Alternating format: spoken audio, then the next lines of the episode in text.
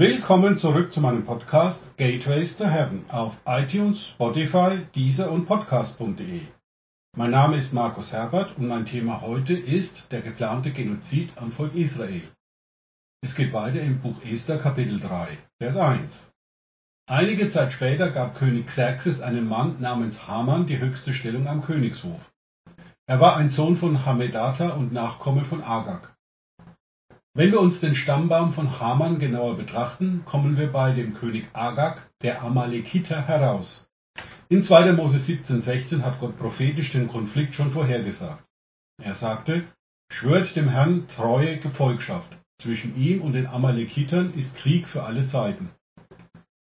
Wieder brauche ich einige Hintergrundinformationen zwecks besseren Verständnisses. Ich begebe mich dazu auf eine Zeitreise zu dem Richter Samuel und dem König Saul. Das steht in 1 Samuel 15, 7 bis 9. Dann griff Saul die Amalekite an und schlug sie vernichtend von Havila bis Schur an der ägyptischen Grenze. Ihren König Agag nahm Saul gefangen.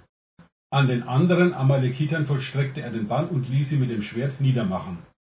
Saul und die Männer Israels verschonten jedoch nicht nur Agag, sondern auch vom Vieh, den Schafen, Ziegen und Rindern, die gesunden und kräftigen Tiere, das Mastvieh und die Lämmer und überhaupt alles, was wertvoll war. Daran wollten sie den Bann nicht vollstrecken. Der Auftrag von Gott an den König Saul war, den Bann komplett an den Amalekitern zu vollstrecken. Der Gutmensch Saul, der von Menschenfurcht statt von Gottesfurcht getrieben war, hat auch diesen Auftrag völlig versiebt. Auf Sauls anderen schwerwiegenden Fehler bin ich im Podcast Altäre Nummer 7 schon eingegangen. 1. Samuel 15, 10 bis 11.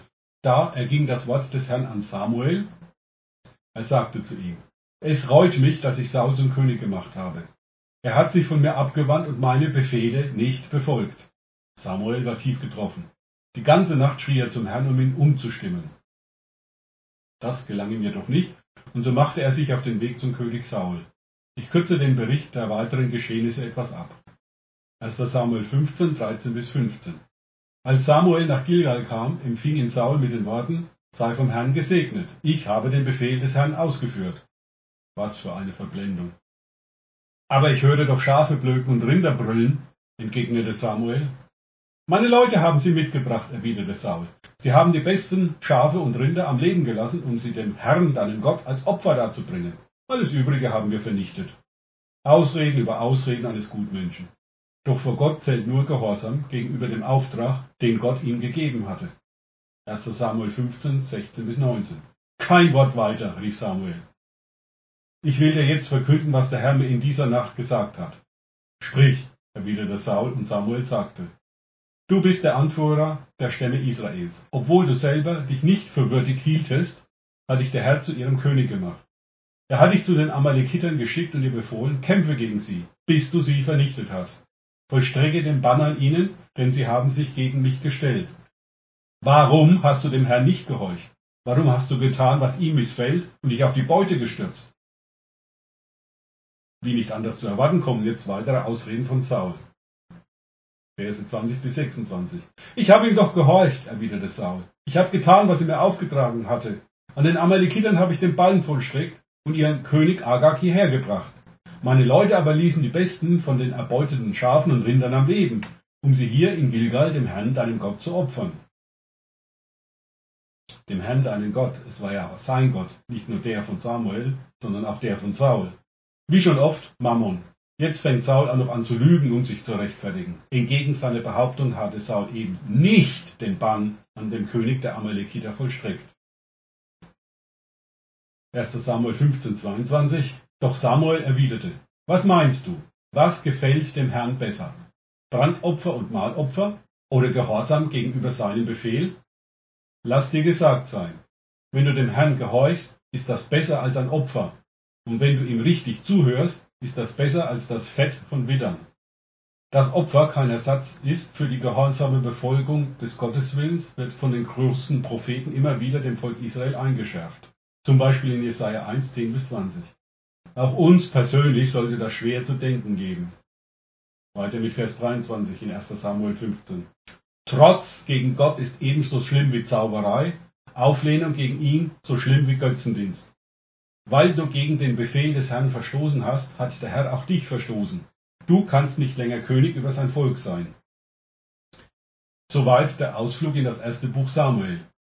Diese Missachtung von Gottes direkten Befehl musste nun das Volk Israel ausbaden, beschrieben im Buch Esther. Weiter mit Vers 2. Alle Beamten im Palast waren ihm untergeordnet. Sie mussten sich auf den Befehl des Königs vor Haman niederwerfen, wenn er an ihnen vorüberging. Nur Mordechai verneigte sich nicht vor ihm.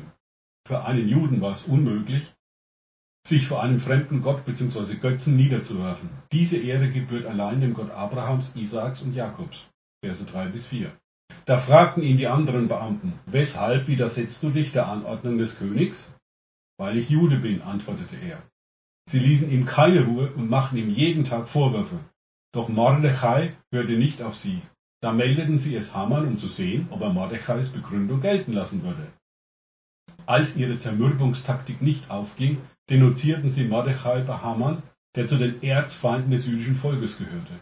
Getrieben von Hass und Rache war es für die Mächte der Finsternis ein leichtes, ihre finsteren Genozidpläne durch Haman durchzuführen. Verse 5 bis 7. Als Haman erfuhr, dass Mordechai sich nicht vor ihm niederwarf, packte ihn der Zorn. Er wollte sich aber nicht an Mordechai allein rächen, denn er hatte gehört, dass er Jude war. So schmiedete er einen Plan, um alle Juden im Persischen Reich zu vernichten. Im zwölften Regierungsjahr von König Xerxes im ersten Monat, dem Monat Nisan, ließ Haman das loswerfen, das auch Pur genannt wurde. Er wollte herausfinden, welcher Zeitpunkt am besten geeignet sei, um seinen Plan durchzuführen. Das Los fiel auf den 13. Tag des zwölften Monats, das ist der Monat Adar. Die Magier waren befragt, die Würfel für den Genozidplan gefallen. Vers 8. Darauf sagte Haman zum König, in allen Provinzen deines Reiches leben Angehörige eines Volkes, das sich von den anderen Völkern absondert. Sie haben andere Sitten und Gesetze als die übrigen Völker und widersetzen sich deinen Anordnungen. Das darfst du dir nicht gefallen lassen. Eine glatte Lüge. Eine Person, nämlich Mordechai, hatte sich ihm, also Haman, widersetzt, ihn anzubeten. Das war in keinster Weise eine Rebellion gegen den König Xerxes. Kein Problem also für Satan, sein Lügengift auch hier zu versprühen. Haman selbst ging es nur um die Beute. Verse 9 bis 11. Wenn du es für richtig hältst, dann befiehl durch einen Erlass die Vernichtung dieses Volkes. Dies wird den königlichen Schatzkammern 350 Tonnen Silber einbringen. Da zog der König seinen Siegelring vom Finger, gab ihn Haman, dem erbitterten Feind der Juden, und sagte zu ihm, hol dir das Geld dieses Volkes. Und mit den Leuten selber kannst du tun, was du für richtig hältst. Verse 12 bis 15. Am 13. Tag des ersten Monats ließ Haman die Schreiber des Königs rufen. Sie mussten genau nach seinen Anweisungen Briefe schreiben, die an die Fürsten des Königs, an die Provinzstatthalter und an die höchsten Beamten der einzelnen Völker gerichtet waren. Jede Volksgruppe sollte das Schreiben in ihrer eigenen Schrift und Sprache erhalten. Die Briefe waren im Namen des Königs verfasst und mit einem Siegel versehen. Sie lauteten, an einem einzigen Tag, dem 13. des 12. Monats des Monats Adar, sollen alle Juden getötet werden. Junge und alte, Kinder und Frauen. Niemand darf überleben. Ihr Besitz ist zu beschlagnahmen. Der Erlass sollte von Eilboten in alle Provinzen des Reiches gebracht und dort als Gesetz bestätigt werden, damit alle Volksgruppen auf diesen bestimmten Tag vorbereitet waren. Der König befahl den Eilboten, sich schnell auf den Weg zu machen. Auch in der Residenz Susa wurde der Erlass veröffentlicht. Und während die Menschen in der ganzen Stadt in heller Aufregung waren, hielten der König und Haman ein Trinkgelage ab. Typisch diese Szene unter satanischem Einfluss. Am Schreibtisch einen Genozidplan, der unsägliches Leid und die Vernichtung des Volkes Israels bringen sollte, beschlossen, versiegelt und als Gesetz erlassen. Haman feierte mit einem Trinkgelage schon mal seinen Sieg. Doch er hatte die Rechnung unter den allmächtigen Gott gemacht. Ich ende heute mit einem Zitat aus dem Neuen Testament. Es steht in Galater 6, 7. Macht euch nichts vor. Gott lässt keinen Spott mit sich treiben. Jeder Mensch wird ernten, was er gesät hat. So ist die abschließende Frage an dich und natürlich auch an mich. Was säen wir? Welche Ernte fahren wir gerade in unserem Leben ein, die wir oder unsere Vorfahren in der Vergangenheit gesät haben? Danke fürs Zuhören. Denkt bitte immer daran, kenne ich es oder kann ich es? Im Sinne von erlebe ich es. Erst sich auf Gott und Begegnungen mit ihm einlassen, bringt Leben. Gott segne euch und wir hören uns wieder.